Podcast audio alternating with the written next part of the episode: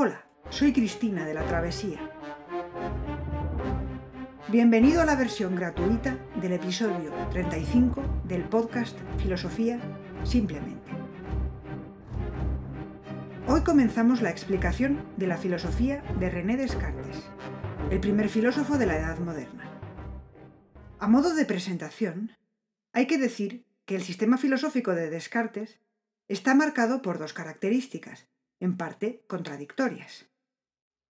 Por una parte, todavía es continuador de la filosofía anterior, ya que su pretensión es construir un sistema global, es decir, todavía tiene pretensiones metafísicas.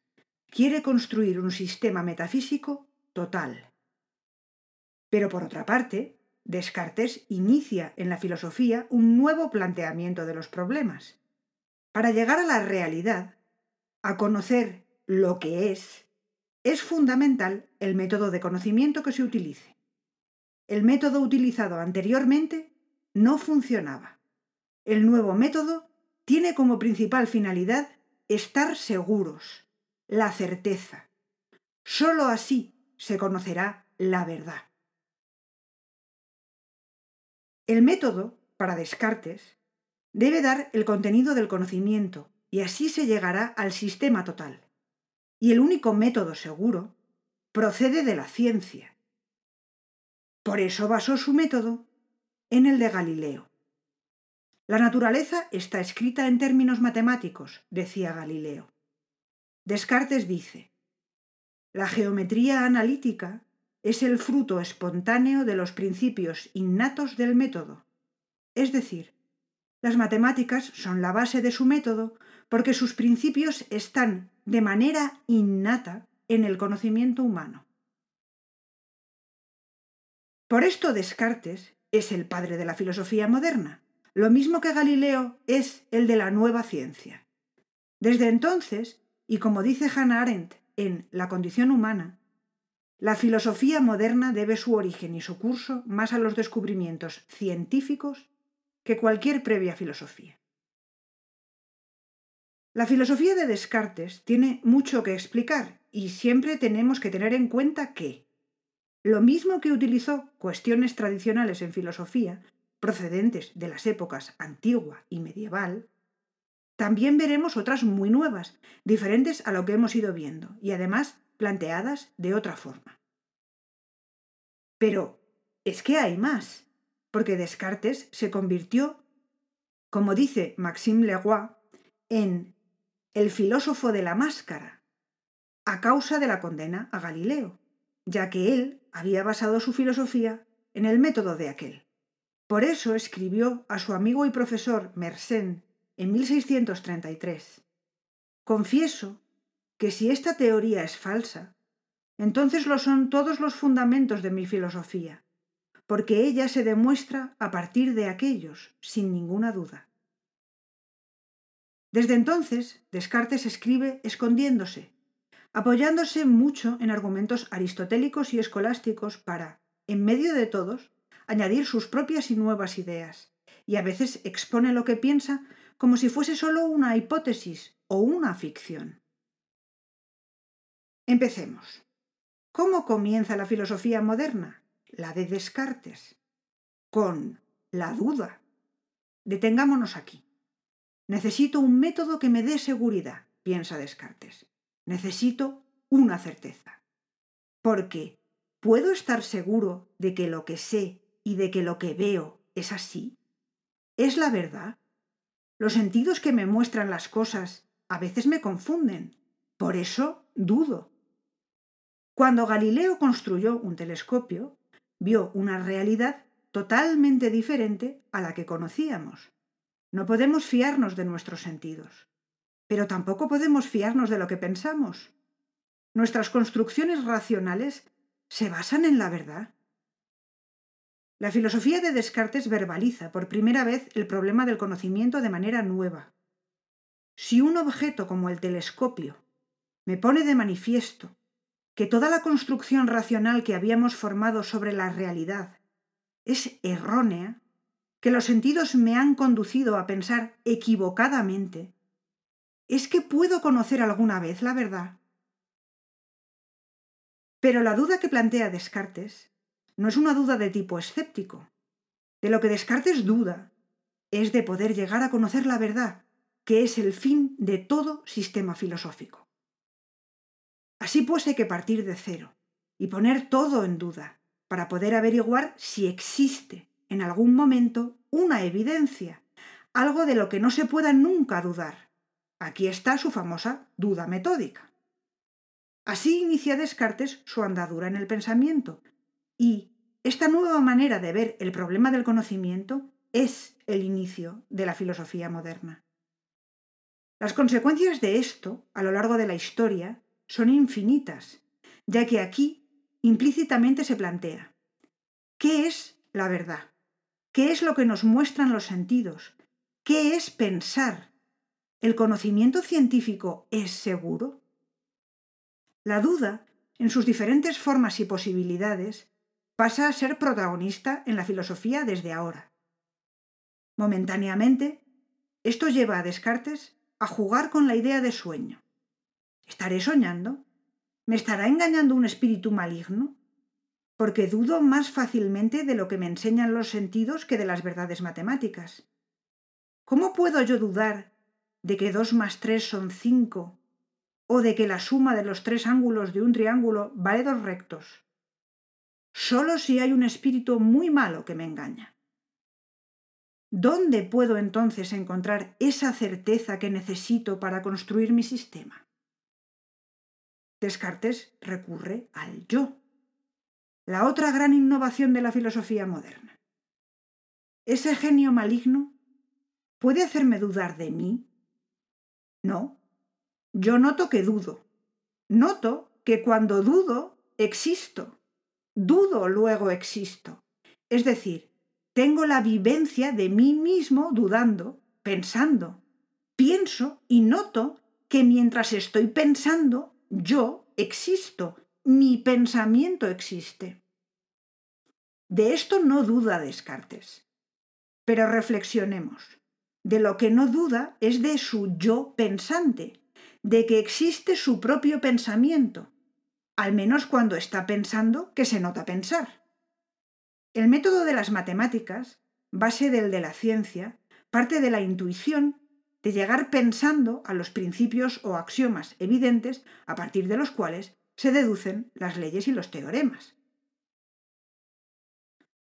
Él dice, aquellos largos encadenamientos de raciocinios simples y fáciles, de los cuales se sirven usualmente los geómetras para alcanzar sus más difíciles demostraciones, me habían dado ocasión de imaginar que todas las cosas de que el hombre puede tener conocimiento se siguen del mismo modo y que, con tal de abstenerse de aceptar como verdadera una cosa que no lo sea, y que se respete siempre el orden necesario para deducir una cosa de otra, no habrá nada tan lejano a lo que al fin no se pueda llegar, ni nada tan oculto que no se pueda descubrir. La intuición me da la evidencia. Y esta es la vivencia del yo.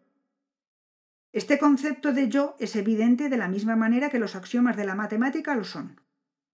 Es decir, los principios innatos que posibilitan el método de la ciencia y el de la filosofía realmente son la única certeza que tiene. La tarea que se ha impuesto Descartes de construir un sistema total, basado en principios indudables, se le presenta muy difícil. Solo tiene su propio pensamiento. Necesita salir de ahí. Porque, ¿qué pasa con la experiencia? ¿No puedo estar jamás seguro de lo que veo? No tiene más remedio que recurrir, para continuar con la deducción, a lo único de lo que está seguro, su propio pensamiento. En su pensamiento hay ideas, contenidos de la mente, de la conciencia. Estas ideas no son todas de la misma naturaleza, porque no son lo mismo los contenidos que parecen provenir del mundo exterior, como el sol, los árboles, etc., que aquellos que parecen proceder solo de su propia producción mental ingeniosa, ficticia, lo que imagina, como un gigante con un solo ojo, que parece que procede de la experiencia, pero está modificado por él. Pero de estos contenidos de su conciencia no está seguro. ¿Será el mundo exterior como las ideas que parece producir en su mente? ¿Habrá realmente un gigante con un solo ojo al cual nunca ha visto? En estas ideas hay la misma duda que había antes, y, así pues, solo puede estar seguro de aquello que conoce con evidencia, es decir, su yo y los axiomas matemáticos. El único recurso que le queda es afirmar que tiene otro contenido o idea en su mente. Esta es la idea de infinitud, la manera como Descartes denomina a Dios. Tiene en su mente la idea de un ser infinitamente perfecto. Tiene que averiguar qué tipo de idea es. Para saber si pudiera proceder del mundo exterior, ahora necesita recurrir a la filosofía tradicional, y se basa en el principio de causalidad que formuló Aristóteles. Todo efecto, necesariamente, tiene una causa, añadiéndole la modificación escolástica de que el efecto no puede ser nunca mayor que la causa que lo produce. En este caso, el efecto es la idea de infinitud que tiene en su conciencia. La causa de esta idea tiene que ser al menos tan perfecta como la propia idea. Esto implica que ni el mundo exterior, ni la imaginación que altera este mundo, ni tampoco él mismo pueden ser los autores de esta idea. La conclusión que deduce es que tiene que habérsela puesto Dios en su mente, y por tanto Dios existe. Descartes, no satisfecho con esto, alternará en sus textos la demostración aristotélico-escolástica con el argumento ontológico de San Anselmo.